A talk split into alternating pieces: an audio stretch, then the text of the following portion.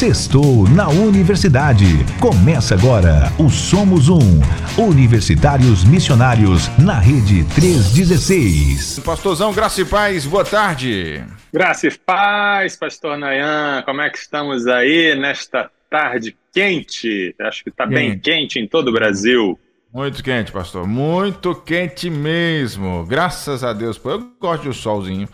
Eu gosto. Aqui no Rio tá, o calor tá castigando. Tá bem bravo. Aí, aí tá, deve estar tá um, um, fresquinho aí de uns 36 graus por aí, não? Pô, se fosse 36, a gente tava já de, de casaco. Opa, às vezes eu converso aqui na quarta-feira com o pastor Ramon, lá de, lá de Timon, no Maranhão. Ele disse que, uhum. que 35, 36 é, tá fresco lá. Tá fresco. É, é isso mesmo. Rapaz, aí é barril dobrado. Esse, essa temperatura pra gente aqui já é, já é apertada.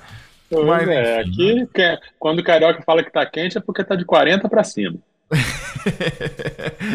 pra gente aqui já tá esturricando, já tá é. fervendo. Mas é isso. É isso Bom, aí. 3 horas e 9 minutos, quente também é o tema de hoje, né, pastor? Hoje Opa! O tema, hoje o tema, mais um, na verdade, a gente dando continuidade aí é, a essa nossa série, né? Falando sobre política. E hoje a gente vai falar sobre o cristão e o socialismo. Semana passada falamos sobre a democracia, aí. né?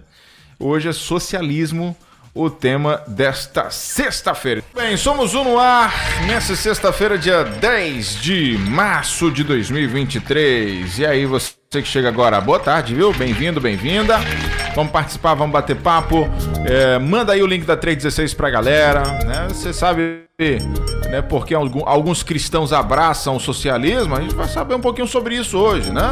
É, rapaz, nesse programa especial aí sobre política, a gente vai analisar o socialismo em suas versões, suas várias versões, né? Por que alguns cristãos abraçam, por que é, ou qual é a ameaça que eles representam. Então, agora a gente vai conferir tudo isso e você pode participar no WhatsApp 11 930 03 0316 aqui junto com o meu querido pastor Marcelo Santos do Somos Um. Pastor Marcelo, sem mais delongas, vou direto ao ponto contigo aí, né? E eu tô muito curioso para poder a gente bater esse papo né, sobre o socialismo. É, fala pra gente que, que é socialismo, comunismo, marxismo, esquerdismo. É muito ismo, né, pastor? Muito ismo, né? Muita coisa, né? Vamos lá, vamos direto ao ponto então, porque poucos assuntos, Nayan, despertam tantas emoções quanto o socialismo. É, é, é, nem, praticamente ninguém fica indiferente a ele. Em certos contextos, por exemplo, no contexto da universidade, é, o socialismo representa tudo que há de bom. Né? Você, numa roda de conversa de uma universidade de história, de uma, uma faculdade de psicologia, de serviço social, as pessoas já assumem que você é socialista, já assumem que você é de esquerda. É praticamente dizer ser de esquerda é a mesma coisa que dizer ser do bem. Ah, você é claro que você é de esquerda, você é do bem, é claro que você é socialista. Né? Imagina, não tem outra hipótese. Né? Em outros contextos, como por exemplo na maioria das igrejas evangélicas, é exatamente o oposto. Você falar sou socialista é a mesma coisa que falar sou adorador do capeta. Né? Não, não tem muita diferença, não. Né? As pessoas abrem aquele olhão e, e, e o projeto Somos Um está exatamente no meio dessa fronteira. Né? O, projeto Somos Um é um ministério que visa capacitar os, universi os cristãos que estão na universidade. Ou seja, o povo evangélico, o povo cristão, o povo que segue a Deus, que está dentro da universidade. E aí ele fica, o cristão universitário, ele está exatamente nesse fogo cruzado. Né? Pastor, um ambiente. O, Oi. O Somos Um ele tem que apaziguar, ele tem que. Ele tem que manter o equilíbrio aí, ele tem que fazer uma, uma ponte, né? Tá literalmente no fogo cruzado, é boa bala de tudo que é lado, né? O, o, o, o, universitário dizendo, o professor universitário dizendo que todos os evangélicos são fascistas, né? são do mal, e, o, e a igreja dizendo que todo universitário é um comunista, devorador de criancinha, que vai acabar com as famílias. E a gente fica aí nesse meio, né? E, e... Mas eu gosto. eu gosto, eu gosto dessa confusão. É ótimo, isso é ótimo. Isso é muito. Você está no ministério certo, então. pois é. Quando, não tenho dúvida, não quando, tenho dúvida disso. quando eu pensei em fazermos essa série sobre política, sobre o cristão e a política, que a gente vai estar falando durante todo o mês de março, e se você está chegando agora, eu recomendo a você para ir lá no YouTube e assistir o nosso programa anterior, né? O Cristão e a Democracia. Vou fazer igual os, os youtubers fazem, né? Vou dar trabalho aí para os irmãos da edição. Vão dizer: clica aqui no card que você está vendo aqui em cima, né? O, o nosso programa, o Cristão e a Democracia, porque você vai ver a introdução desse tema. Por que, que a gente escolheu falar sobre política durante o mês de março e o que, que a gente vai tratar, qual vai ser a nossa metodologia tá bom?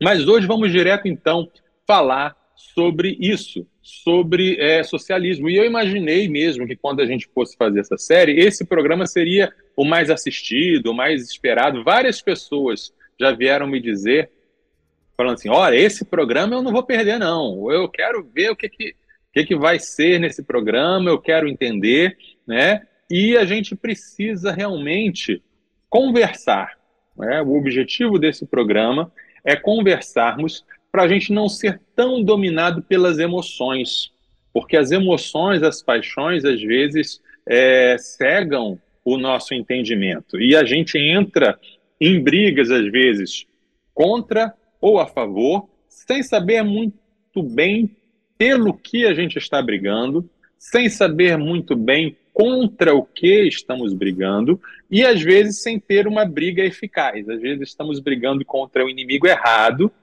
e por isso não estamos brigando eficientemente, né? Então o objetivo é crescermos no conhecimento, até porque para lidar com o mundo de hoje, mesmo o, o, o cristão que não está diretamente na universidade, é, se ele quer ter uma presença eficaz no mundo, se ele quer testemunhar de Jesus de uma maneira que as pessoas, que, que vai ser é, realmente eficaz e vai atingir o alvo, é, é preciso ter algum conhecimento do que, que é o socialismo até para poder debater, tá? Então vamos lá, vamos lá. Quando se fala de socialismo, vem várias dessas palavras que você mencionou, né? Comunismo, marxismo, esquerdismo. Vamos lembrar daquela definição do que é esquerda e do que é direita, tá? Esquerda e direita tem a ver com igualdade, tem a ver com a preocupação com a igualdade. A pessoa que é muito de esquerda, ela é vidrada com a ideia de que tudo tem que ser igual e todos têm que ter igualdade em tudo. A pessoa que é de direita não se preocupa com a questão da igualdade. A pessoa de extrema direita, ela não quer que haja igualdade mesmo, tá? Então esse é o tema do debate esquerda-direita, igualdade. Liberdade é outra coisa. Liberdade é o tema do liberalismo que a gente vai ver em outro programa. Agora, todo socialista é de esquerda. Mas nem, todo, nem toda pessoa que se identifica com a esquerda, nem toda pessoa que luta é, pela igualdade é necessariamente socialista. Tá? Então, o que, que é um socialismo? socialismo é uma ideologia política que busca a igualdade econômica através da propriedade comum. Ou seja, busca-se a igualdade, então é de esquerda. Se busca a igualdade, é de esquerda. Ok. Só que busca a igualdade entende, o socialismo entende que a melhor maneira, ou a única maneira, ou a maneira mais eficaz de alcançar a igualdade é haver uma propriedade comum. Através de quê? De cooperativas, através de, de é, é, propriedades em comum, através de associações, através de empresas do Estado, do governo. É, enfatiza-se então a propriedade comum e enfatiza-se menos a propriedade privada, tá? Nem todo socialista quer acabar com a propriedade privada. Alguns querem, nem todos. Mas o socialismo quer enfatizar muito mais a propriedade comum. Quanto mais as pessoas tiverem coisas em comum, mais vai haver igualdade. Tá certo? E o socialismo, via de regra, ele vê no Estado, né, o governo, essa ferramenta ou esse poder que vai ajudar a ter essa distribuição igualitária para que haja igualdade e vai e ajudar nessa, nessa, nesse estímulo para a propriedade comum, a propriedade coletiva. Tá claro até aqui? Se ficar alguma dúvida da definição, é bom perguntar que a gente vai explicando, e esmiuçando melhor. A gente só vai só está recapitulando o que a gente já vem falando em né, alguns programas, né? Uhum, isso. Isso aí. É isso que é o socialismo. Aí, de onde, de onde começou o socialismo? O socialismo primeiro surgiu na versão utópica, socialismo utópico, lá no século XVIII, tá? que foi uma reação às injustiças que tinha do capitalismo. É, quem estuda história, quem gosta de história, vai se lembrar que no começo do século XVIII aconteceu a Revolução Industrial, ou seja, a, a, as indústrias surgiram, né? a tecnologia possibilitou o aparecimento da indústria, das grandes fábricas. E com isso, muita gente enriqueceu e muita gente empobreceu. É, com isso, passou a ter uma grande injustiça, uma grande diferença social. A gente vê nos livros de história né, as, as massas empobrecidas, crianças trabalhando nas minas de algodão, trabalhadores trabalhavam 16 horas, 18 horas por dia, sem férias, sem descanso semanal. É, era uma verdadeira exploração e isso gerava muita pobreza, gerava é, é, uma decadência, né, uma situação muito degradante da vida da sociedade. E aí alguns estudiosos propuseram, não, vamos promover aqui o socialismo. E esse chamado socialismo utópico era não tinha a ideia de, é, é, de uma revolução, mas de uma reforma gradual. Né? Vamos aos poucos criar ferramentas para que os pobres também tenham acesso a essas riquezas que estão sendo produzidas. Vamos aos poucos é, mudar as leis, né? e um dia nós vamos chegar, um dia nós vamos chegar a esse entendimento. Vamos cooperar entre os, os ricos e os pobres, uma união dos patrões e dos trabalhadores para chegar a essa melhora, a essa igualdade, né? Aí esse foi chamado de socialismo utópico. Por que, que foi chamado de socialismo utópico? Veio ele foi chamado assim pelos que vieram depois, chamados socialistas científicos, que disseram: ó, oh, isso aí não vai acontecer não. Isso aí é uma utopia, ou seja, é algo que não tem é, como se realizar, porque quem é rico não vai abrir mão da sua riqueza, né? E quem a, a, a estrutura que está montada aí, diziam eles, só pode ser mudada através de uma revolução, tá? Esses chamados socialistas científicos são os famosos é, Marx e Engels, né? O Karl Marx e o Frederick Engels, que lançaram o Manifesto Comunista. Uh, e esse desse documento eles faziam então uma análise, né? O Marx fez uma análise do que que é o capitalismo. E, de, e no entendimento do Marx é assim: o capitalismo existe porque é, o trabalhador né, o trabalhador que vai para a fábrica, ele, eh, vamos imaginar uma fábrica de carro, vamos imaginar uma fábrica do automóvel. É, mil trabalhadores, é, ao final de um mês, constroem mil automóveis, certo? Mas ao final de um mês, cada um desses trabalhadores não volta com um automóvel para casa. E não volta com dinheiro suficiente para trazer um automóvel para casa, certo? Essa diferença entre o, o esforço do trabalho do trabalhador e o salário que ele recebe é isso que é o lucro do capitalista. É isso que é o lucro do dono da fábrica. Então, por isso que o dono da fábrica sempre vai ser rico e o trabalhador, por mais que trabalhe, sempre vai ser pobre. Esse, é o raciocínio do Marx, a análise econômica que ele faz. A partir dessa análise econômica, ele vai fazer uma proposta política. E a, e a proposta política é o seguinte: olha, precisa haver uma revolução. Os trabalhadores do mundo precisam se revoltar, precisam pegar em armas e precisam tomar posse dos meios de produção, ou seja, o trabalhador é que tem que ter o seu dono da fábrica. E aí o trabalhador é que vai ter o lucro referente ao seu trabalho. E é preciso que os trabalhadores tomem conta do governo, tomem conta do, do Estado. É preciso que haja uma revolução em que esse proletariado, que era como, como era chamado o, o, o trabalhador, é, domine.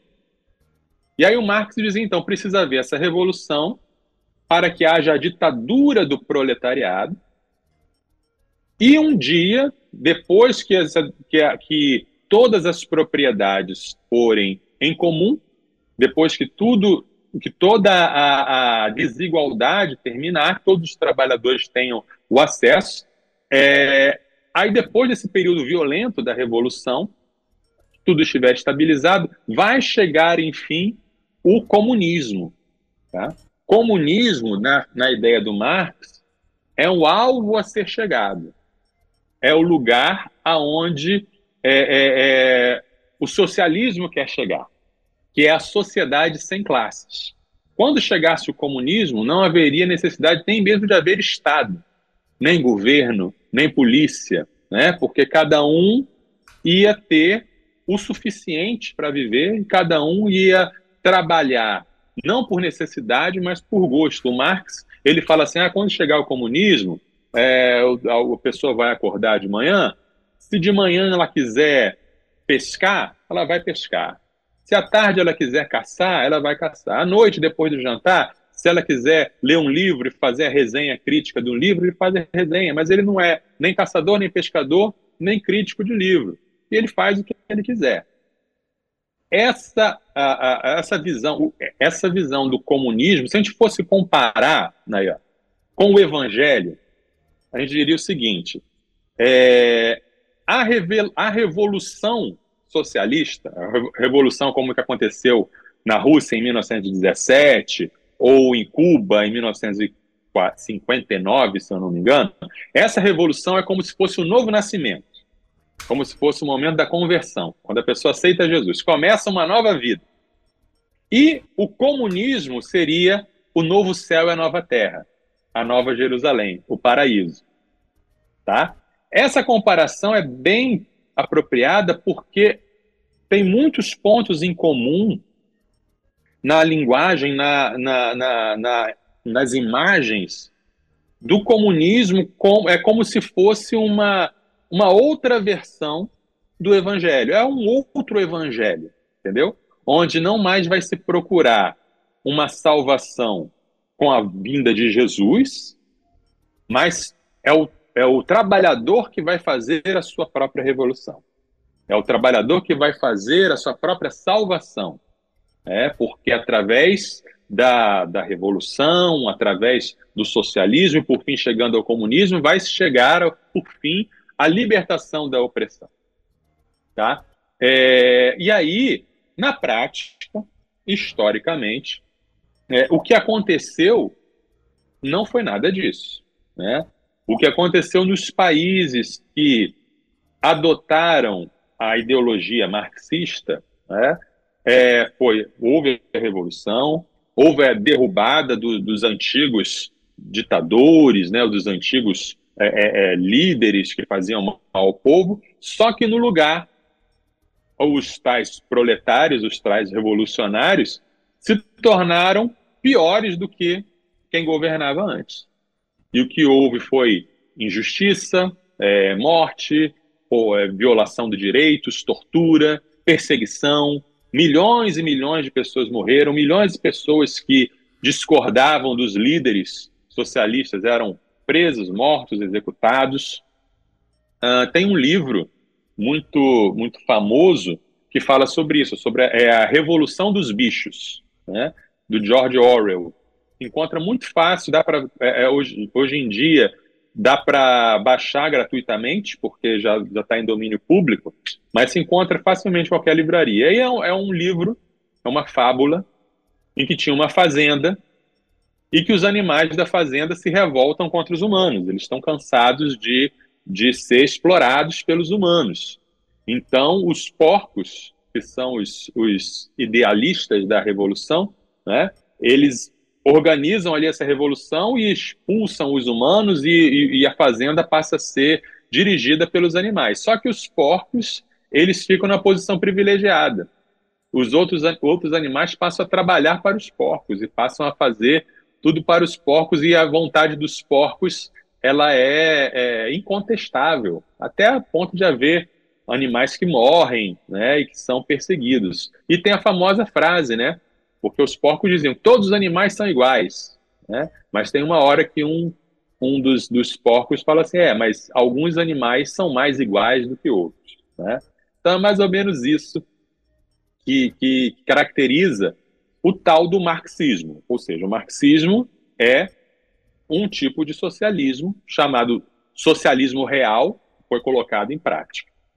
Tem outros tipos de socialismo. Tem, por exemplo, o socialismo democrático.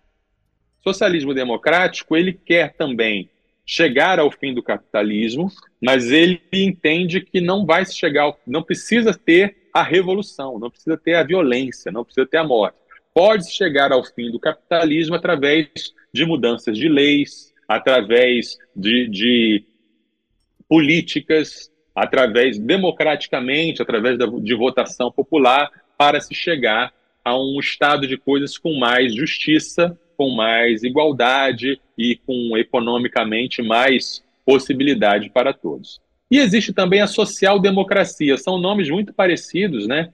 E eles até se, se, se confundem, né? São é, o, os socialistas democráticos e a social-democracia, né? Social-democracia, ela quer promover mais igualdade, por meio de políticas, por meio de um Estado forte, mas sem necessariamente acabar com o capitalismo. O capitalismo, as empresas, a propriedade privada continua existindo, né, as pessoas continuam tendo a liberdade econômica, só que o Estado ele interfere mais para é, promover oportunidades, para promover mais equidades e políticas para as pessoas pobres não ficarem tão pobres, para ver mais equilíbrio aí. Então você vê que existem várias, é, várias formas, vários tipos de socialismo, desde os mais revolucionários e radicais até aqueles mais reformistas. Né? Espero que eu tenha respondido a pergunta né, do que, que é, afinal, socialismo, comunismo, marxismo, esquerdismo,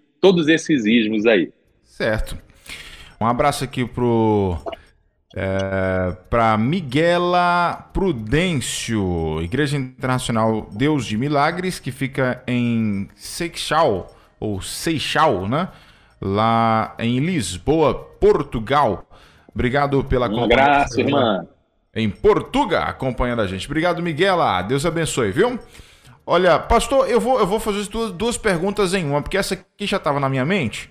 E aí, uhum é, vai casar certamente aí com a segunda pergunta que a gente programou aqui.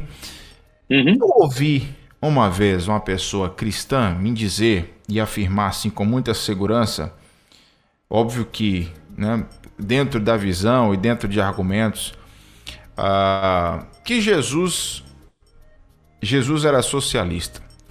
Hum. Socialismo é coisa de cristão, pastor Marcelo Santos? Excelentes, excelentes perguntas, né, né? Como a gente viu no programa anterior, cada ideologia ela parte de alguma, ela, ela começa com algum pedaço da realidade e torna esse pedaço absoluto. Né? Vamos pegar essa caixinha aqui. Essa caixinha existe, essa caixinha é real. Mas a ideologia, como toda forma de idolatria, pega essa caixinha e diz assim: essa caixinha é suprema. Essa caixinha é a coisa mais importante, tudo deve ser sacrificado em nome dela. E aí, por isso, é uma idolatria. Mas o aspecto da realidade que essa idolatria, que essa ideologia examina continua sendo real. Tá? Então, respondendo né, essas perguntas, e, e, e talvez a pergunta que alguns se fazem, como pode um cristão ser socialista? Ou o que, que leva um cristão a ser socialista? Ou por que dizem que Jesus era socialista? O fato é que a injustiça e a desigualdade são reais. Vivemos num mundo profundamente desigual, vivemos num país profundamente desigual e a desigualdade causa sofrimento, causa dor. Às vezes a gente fica anestesiado, mas se a gente abre os olhos e a gente vê as coisas com os olhos de Jesus, a gente vai ver a, a, a maldade, a perversidade que a injustiça, a opressão e a exploração causam. E a Bíblia, ela fala muito sobre a injustiça e sobre o cuidado com os pobres. E Jesus fala muito sobre isso, a ponto de alguns até dizerem: Jesus é socialista, né? A ponto de alguns dizerem assim: eu sou socialista porque eu sou cristão. Né? Eu sou, é, é, eu sou de esquerda porque eu sou cristão. Por que isso? A Bíblia fala muito sobre injustiça, cuidado com os pobres. Por exemplo, em Levítico 23, versículo 22, nós lemos o seguinte: Quando fizerem a colheita na terra de vocês, não colham até as beiradas do seu campo, nem recolham as espigas que caíram durante a colheita. Deixem essas espigas para os pobres e para os estrangeiros. Eu sou o Senhor, o Deus de vocês. Já na lei de Moisés, a gente vê uma preocupação de Deus com os pobres. Ou seja, não colha tudo, não, deixa um pouco aí, né? Que aí quem não tem o que comer vai poder comer, matar a sua fome.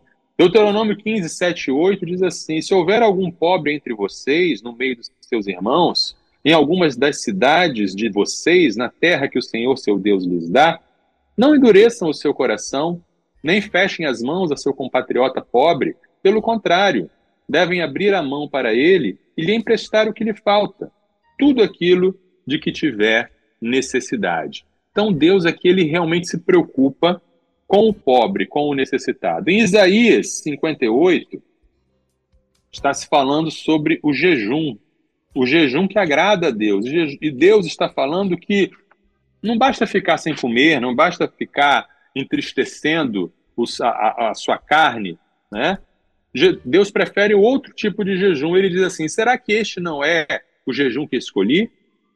Que vocês quebrem as correntes da injustiça desfaçam as ataduras da servidão, deixem livres os oprimidos e acabem com todo tipo de servidão? Será que não é também que vocês repartam o seu pão com os famintos? Recolham em casa os pobres desabrigados, vistam os que se encontrarem nus e não voltem as costas ao seu semelhante? Olha só, né? Deus falando, quer me agradar? Deus está falando, né? Olha ao seu lado, olha ao seu redor, olha o pobre, o nu, o desabrigado, o, o que está passando fome e faça algo por ele. Ah, Senhor, mas ele está assim porque ele não estudou. Ah, Senhor, mas ele vai gastar tudo com cachaça. Ah, Senhor, mas ele é preguiçoso. Deus não está perguntando nada disso. Né? Deus está mandando fazer algo. Deus está mandando sair do seu lugar e fazer algo. Amós, é, o livro do profeta Amós, capítulo 8, versículo 4 a 7, ele vai listando alguns dos motivos que levaram o povo de Israel ao cativeiro. Um deles era a idolatria, mas além disso, tem a injustiça social também. Ouçam isto, vocês que pisam os necessitados e destroem os miseráveis da terra, dizendo: Quando passará a festa da lua nova para vendermos os cereais? E o sábado para abrirmos os celeiros de trigo, diminuindo a quantidade, aumentando o peso e enganando com balanças desonestas, para comprarmos os pobres por dinheiro e os necessitados por um par de sandálias e vendermos o refúgio do trigo. Ou seja, naquela época, as pessoas, elas, quando ficavam com uma dívida muito alta, elas tinham que se vender como escravos. E tinha gente, então, que ficava especulando, fazendo negócios, querendo comprar os pobres, né? Para poder fazer negócios com eles. E Deus está falando, né? O texto continua falando: olha, o Senhor jurou pela glória de Jacó, dizendo: Nunca me esquecerei de nenhuma das suas obras. Né? Ou seja, o bicho pegou por causa desse tipo de pecado. Aí, quando a gente vai para o Novo Testamento, a gente chega lá no Evangelho, né? Lucas capítulo 6, do versículo 20 ao 26, a gente tem em Mateus a bem-aventurança, em que Mateus fala de bem-aventurados os pobres de espírito. Em Lucas, quando Lucas relata o, o, o, as bem-aventuranças, ele não fala pobres de espírito, não, ele fala pobre mesmo. Né? As duas coisas são verdade, são verdade, né? O pobre de espírito é bem-aventurado, aquele que reconhece sua pobreza espiritual e por isso clama ao Senhor, e por isso ele é bem-aventurado. Mas o pobre pobre também é bem-aventurado porque Deus se importa com ele. Deus se importa com o que está sofrendo. E Jesus, ele falou assim. Então, olhando para os seus discípulos, Jesus lhes disse: Bem-aventurados são vocês os pobres, porque o reino de Deus é de vocês. Bem-aventurados são vocês que agora têm fome, porque serão saciados. Bem-aventurados são vocês que agora choram, porque vocês vão de rir. Bem-aventurados são vocês quando as pessoas os odiarem, expulsarem da sua companhia, insultarem e rejeitarem o nome de vocês como indigno por causa do Filho do Homem. Alegrem-se naquele dia e exultem, porque grande é a recompensa de vocês no céu. Porque os pais dessas pessoas fizeram o mesmo com os profetas. Mas ai de vocês, os ricos, porque vocês já receberam a consolação. Ai de vocês que agora estão fartos, porque vocês vão passar fome. Ai de vocês que agora estão rindo, porque vocês vão lamentar e chorar. Ai de vocês quando todos os elogiarem, porque os pais dessas pessoas fizeram o mesmo com os falsos profetas. Quando a gente chega e vê Jesus falando sobre essas coisas, e Jesus faz mais do que isso, ele diz, por exemplo, em Lucas 12, versículo 33, Vendam os seus bens e deem esmola.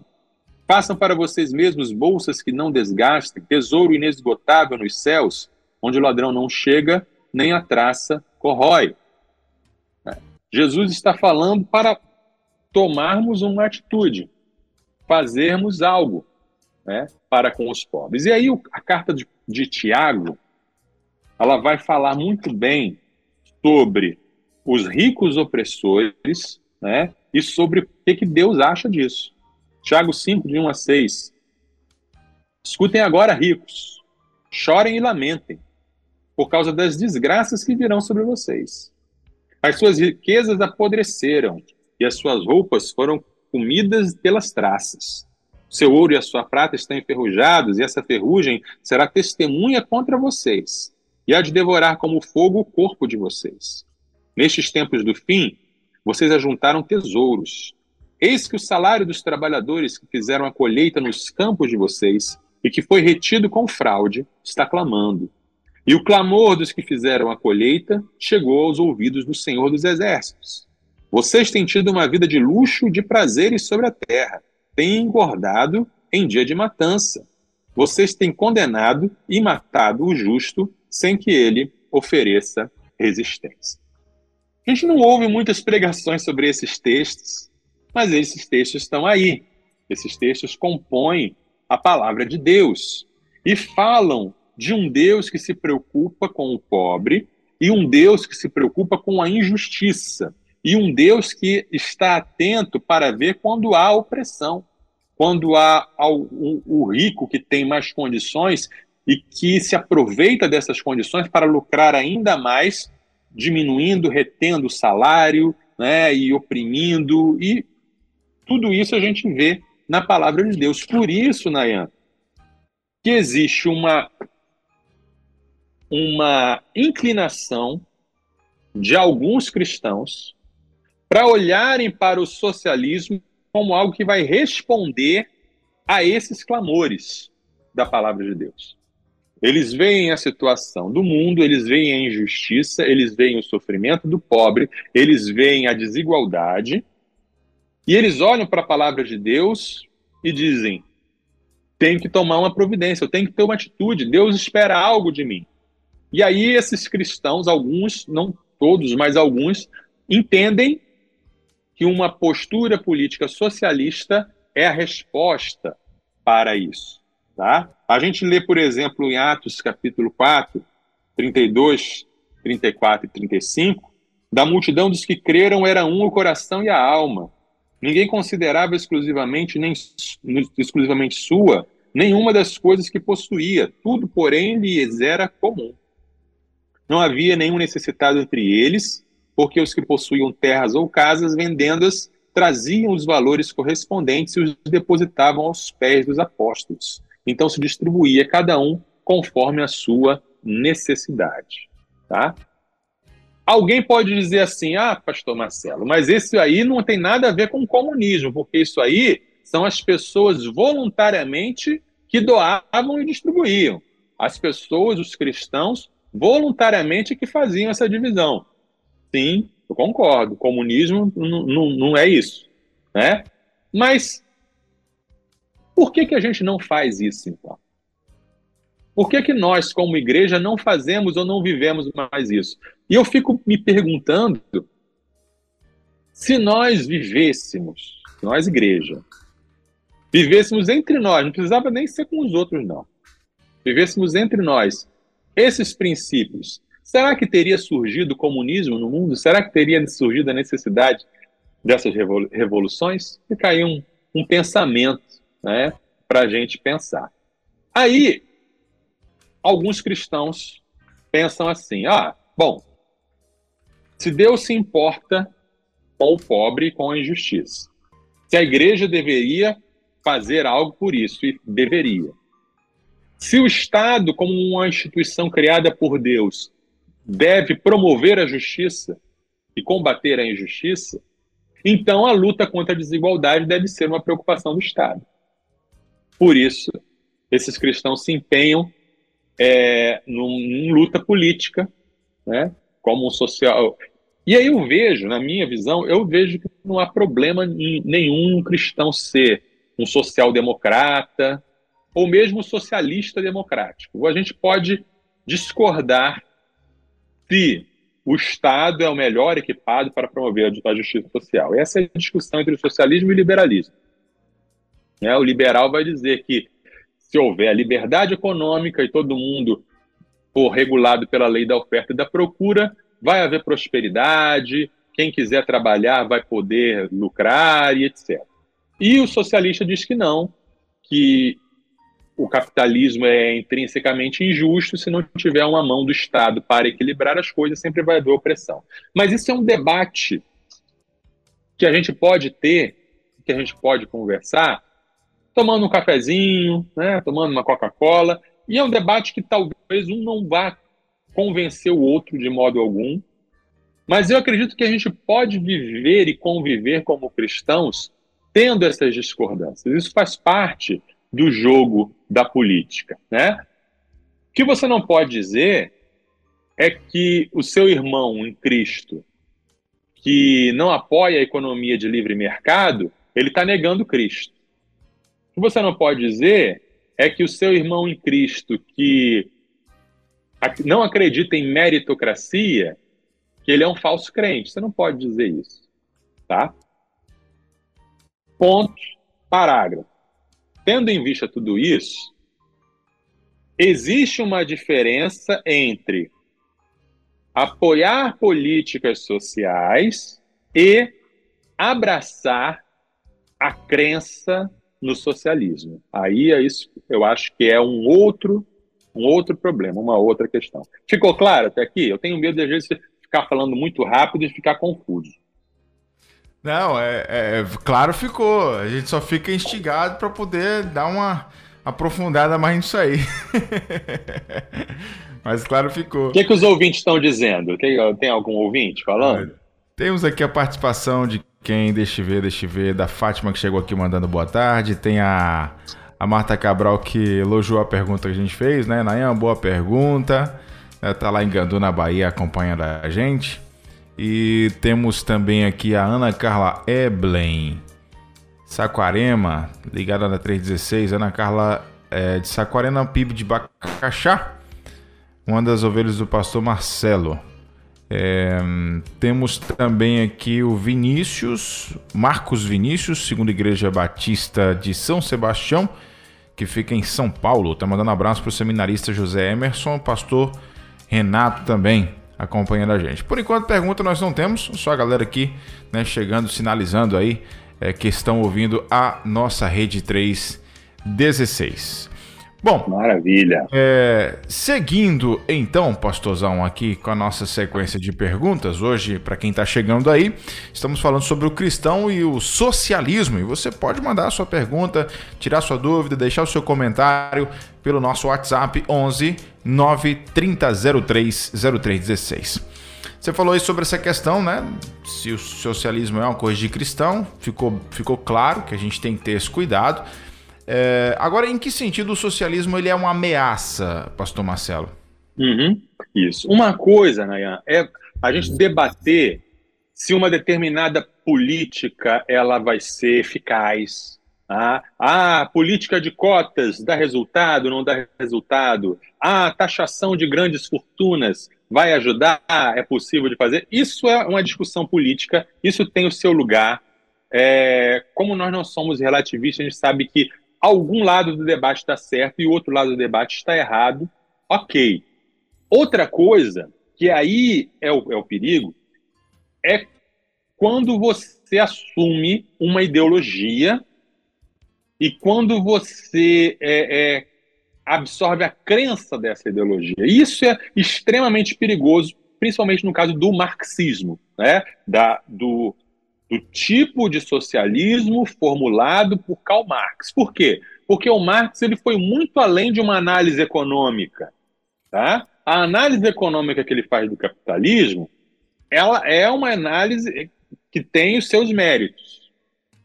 E ele é muito além também de uma proposta política. Ele criou uma cosmovisão.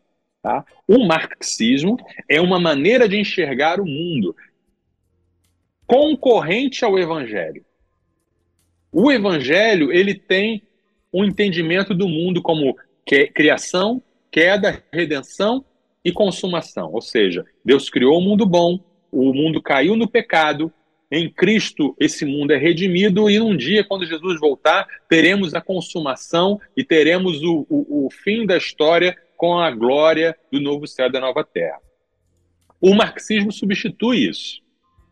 O marxismo diz que a criação era a época em que cada trabalhador fazia suas próprias coisas, suas manufaturas, né? O artesão fazia lá o artesanato dele, ganhava o preço que ele queria, o homem construía o barco, vendia o barco, aí era, era tudo bom. Aí a queda foi o capitalismo. O capitalismo é o bicho papão, quando passou a ver indústria, quando passou a ver alguém em vez do, do, do, artesão fazer o barco, agora tinha uma fábrica de barcos, e aí o capitalista malvado passa a dominar e haverá uma redenção. A redenção é a revolução socialista. E a consumação é o comunismo, essa, esse fim dos tempos sem, sem, sem classes mais. Tá? No marxismo, tudo gira em torno da luta de classes. Tá? Tudo gira em torno do conflito entre os opressores e os oprimidos. Tudo na vida. Seja a arte, seja a filosofia, seja a família, até a religião, tudo está edificado nessa luta. Uma classe querendo superar a outra, uma classe querendo dominar a outra, sem chance de reconciliação, sem chance de, achar, de andar juntos. Vai ter sempre que um vencer o outro. Essa é, a, essa é a mentalidade, o modo de se enxergar a vida. Por isso interpreta-se até a Bíblia desse jeito. Né? Eu já vi alguns, alguns professores e alguns autores falando assim, não, porque é, é, Pedro tinha uma visão assim, assim, e Paulo tinha uma outra visão. Aí chegou Lucas e escreveu o Evangelho para o livro de Atos para reconciliar os dois ou seja, tudo é interpretado como se fosse o tempo todo um grupo querendo dominar o outro, um grupo querendo enganar o outro. Uh, você vê isso, por exemplo, é, é, você vê por causa disso alguns que passam a rejeitar certas partes da Bíblia. Não, essa parte aqui é muito reacionária. Essa parte aqui não ajuda na revolução, então não vou pregar sobre ela. Né? Nós vimos muitas partes da Bíblia que falam né, a favor da, de, um, de uma interpretação, de um cuidado com o pobre, de uma luta contra a injustiça. Mas tem outras partes que falam de respeitar a autoridade, tem outras partes que falam de Deus como um rei, então eu não vou fazer uma revolução contra o rei, né? Você fala sobre, a Bíblia fala sobre ordem, a Bíblia fala sobre várias coisas, manter a ordem, respeitar, enfim. Aí passa-se a alguns, né? Jogar fora as partes da Bíblia que não interessam, usar só as partes da Bíblia que interessam e reinterpretar o evangelho sob essa nova lente. A teologia da libertação é isso, é um exemplo disso. Em que passa-se a interpretar toda a Bíblia a partir da luta de classes. E a história da Bíblia não é mais a história de Jesus vindo para nos livrar dos nossos pecados. A história da Bíblia passa a ser a, a luta do povo pela sua emancipação, a luta do povo pela sua libertação dos grilhões opressores que os prendem no capitalismo. Passa a interpretar tudo assim. Tá? É, o pensamento revolucionário, né, que existe um, uma mentalidade revolucionária. A mentalidade revolucionária não aceita autoridade, debocha das autoridades, debocha de qualquer coisa que tenha cheiro de autoridade, inclusive da Bíblia. Alguns debocham de doutrinas que estão aí há dois mil anos. E ah, isso aí é bobagem, e riem. Eu já vi gente postando no Facebook, é, é, debochando de versículos bíblicos, pastores, né? ditos pastores, mas o seu viés marxista faz ele assim, desconsiderar. Né?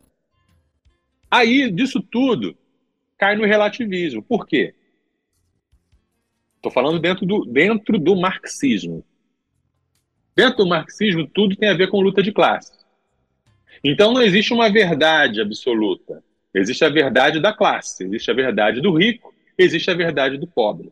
Existe a verdade do branco, a verdade do negro, a verdade do homem, a verdade da mulher. E essas, nessas lutas é que vai se fazer a verdade. A classe que estiver dominando é que vai impor sua verdade sobre os outros. Então, passa-se a ter uma visão relativista. Não existe uma verdade absoluta. Então eu posso interpretar a Bíblia como eu quiser. Então eu posso desconsiderar certas coisas.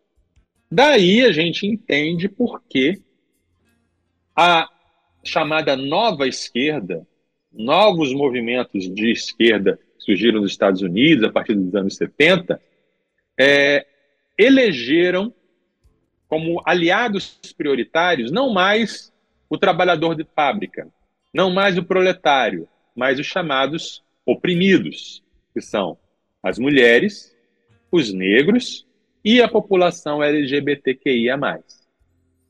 Porque eles disseram: ah, vocês é que são os oprimidos, então vocês é que vão nos ajudar a fazer a revolução, vocês é que vão fazer a revolução. E começa então toda uma luta ideológica para dizer que esses grupos, é, é, é, para a partir das lutas desses grupos, promover-se uma revolução e dizer estamos juntos com vocês, né? E vamos mudar o mundo é, por vocês e para vocês. Essa cosmovisão marxista se infiltrou tanto nas universidades que nas universidades de humanas, por exemplo, não dá para pensar diferente. Pelo menos na época que eu estudei, não sei se nos últimos 30 anos mudou. Mas na época que eu estudei, não tinha como você ser um psicólogo sem ser ligado à, à esquerda, nos conselhos de psicologia, sabe? Então, isso é uma coisa meio até opressora, digamos assim. Uh, resumindo, tá? qual é o perigo do socialismo? O perigo, do, especialmente do marxismo, e é por isso que não, não dá para ser cristão e marxista, porque o marxismo é um outro evangelho. Você pode até, você deve estudar, você deve conhecer, você pode até dizer assim, ah, é essa análise que ele faz é, é verdade, é isso que ele diz sobre o capitalismo é verdade. Mas se você abraça essa cosmovisão, você está abraçando uma outra, um outro evangelho, uma outra expectativa de salvação, um outro, um outro Senhor da história. Não é mais Deus que é o Senhor da história, mas é o povo na sua luta que é o Senhor da história. Então, é preciso ter cuidado com isso. Então tá bom. Então o senhor finalizou aí esse tópico, não é isso? Aham, uhum, aham. Uhum. Pronto. É, antes de, de trazer aqui a próxima pergunta, a Johanna comentou aqui, pastor. A Johanna é da PIB de Rio Preto, São Paulo, colocou que aula. Muito obrigada pelo esclarecimento. Estou aqui atenta a cada palavra. Né? Johanna, Glória a Deus. Sintonizadinha com a gente. Obrigado, Johanna. É, tem a Marta também. A Marta faz o comentário aqui o seguinte: posso afirmar então que sou democrática social e minha base é extremamente é exatamente os textos citados pelo pastor Marcelo. Mas eu não tinha essa posição até os anos finais da década de 90. Eu era analfabeta uhum. política até me envolver num projeto social de grande repercussão e ao ser assediada por partidos políticos precisei estudar para me posicionar sabendo onde estava pisando.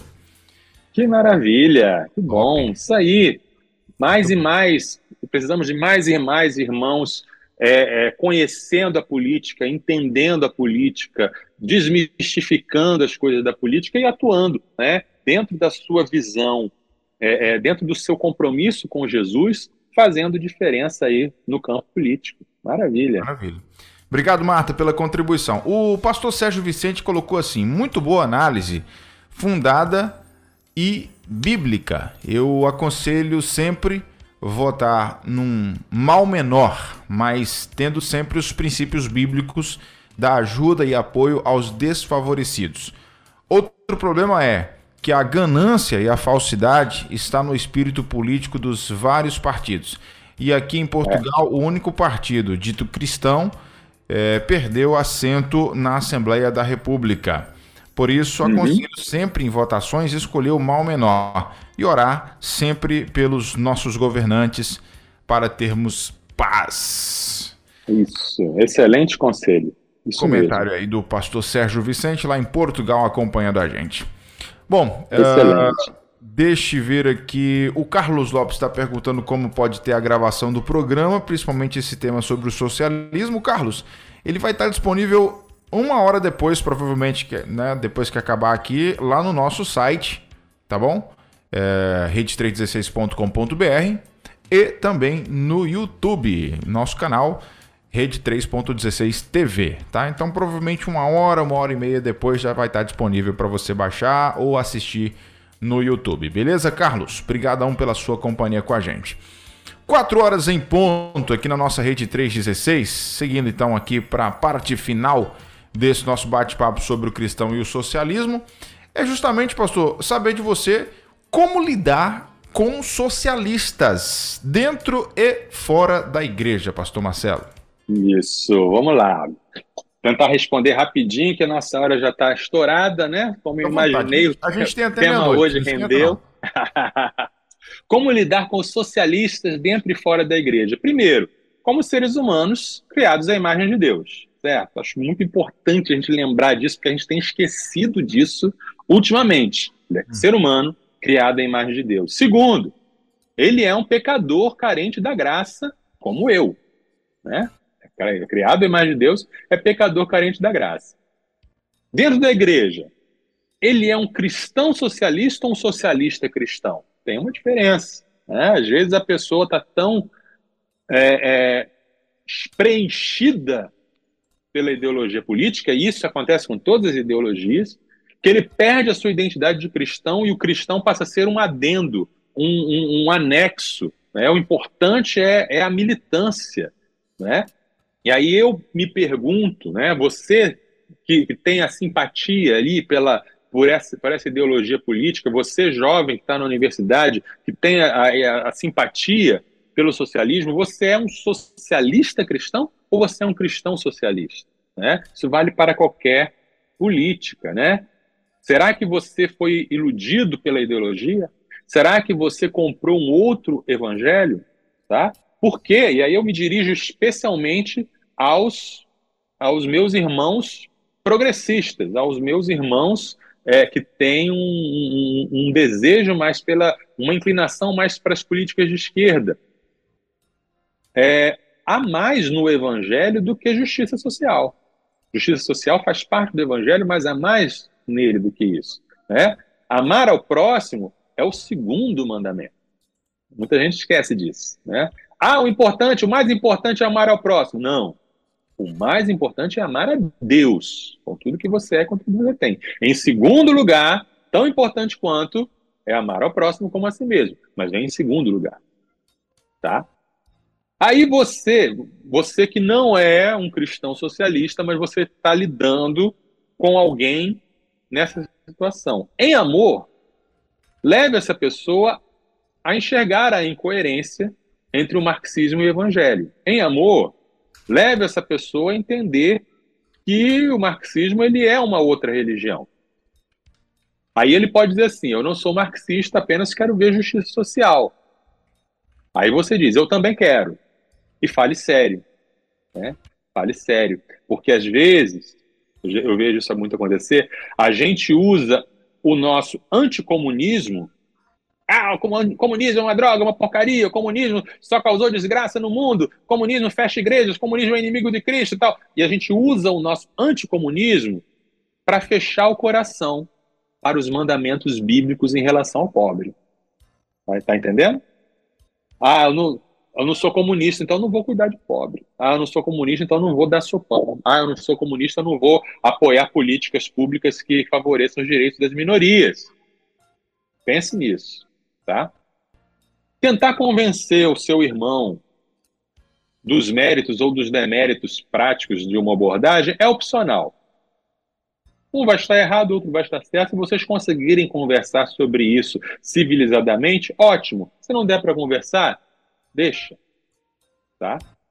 Se você percebe, se na conversa você percebe que seu irmão realmente é crente, é crente em Jesus, não, eu tenho Jesus, eu sei que Jesus é o meu Salvador, eu espero a nova Jerusalém, lá no, no, no novo céu, na nova terra.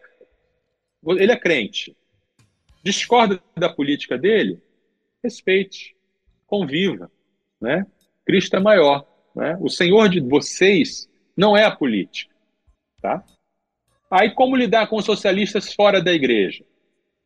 Manifeste real cuidado e preocupação com os excluídos com os que sofrem, com os pobres. Se você, como cristão, demonstra que o seu cristianismo te leva a amar e a cuidar do pobre, você vai tirar do socialista de fora da igreja, vai tirar muito do argumento dele. Ele vai ficar, ele não vai ser, não vai ter o monopólio da virtude. Você vai mostrar, não, eu, eu me preocupo, não, eu amo, não, eu faço, não, eu compartilho, eu sou generoso. Uh, e aí você mostra no seu testemunho é, que o, a utopia comunista é um ato de fé. Ah, isso aí que você está falando, dessa grande revolução que vai vir e vai acabar com toda a injustiça, isso é fé. Isso é tão improvável quanto um milagre da ressurreição dos mortos. E se é para acreditar no milagre, eu prefiro acreditar no milagre de Jesus. Prefiro acreditar que Jesus venceu a morte, Jesus ressuscitou e que ele sim vai trazer um reino de paz, de justiça, vai trazer um reino de equidade, vai trazer um reino de bondade, de libertação. Tá? Então, fale sobre isso, fale do amor de Jesus pelos pobres, fale que ele não era só um revolucionário, ele não era um revolucionário político, ele, as pessoas, algumas pessoas tinham a expectativa dele ser um revolucionário político, mas ele decepcionou as expectativas dessas pessoas, explica tudo para ele e explica que a revolução de Jesus é muito maior. Né? É uma revolução que começa no coração, que vai ser vista no universo todo, no mundo todo. Tá? E ore pela conversão dos socialistas a Cristo. Acho que esse é o resumo de qual deve ser a nossa postura. Beleza, show de bola. Dito isso, então, a gente agradece muito aqui o pastorzão Marcelo por é, mais uma vez participar com a gente falando de um assunto tão importante. É, aliás, a Monique aproveita aqui para poder lembrar, é, em relação aí até a pergunta do, do Carlos Lopes, que não só uhum. no site da 316, mas também no YouTube e ainda nas plataformas digitais aí, nas plataformas de, de, de, podcasts, né? Você pode. As plataformas de áudio que a galera costuma aí é, acompanhar, consumir podcasts. Spotify, Deezer, Google Podcast, Apple Podcast. Então tudo isso você pode é, ter acesso aí a esse programa, beleza? É só você. Uhum pesquisar lá a Rede 316, o tema de hoje, né? Falando aí sobre o cristão e o socialismo que você encontra também. Ok? 4 e 8, okay. pastorzão. Semana que vem, então, qual vai ser, que parte da, da política que a gente vai abordar? O cristão e o liberalismo. Vamos liberalismo. É pronto, pronto. Liberalismo. Então é sobre isso que a gente vai falar na próxima sexta-feira aqui no Se Deus Somos quiser. Pastor, obrigado mais uma vez, tá bom? Valeu mesmo. Bom final de um semana. Um abração. Amém. Fiquem com Deus. Até a próxima, se Deus quiser. Sextou na Universidade. Universitários Missionários na Rede 316.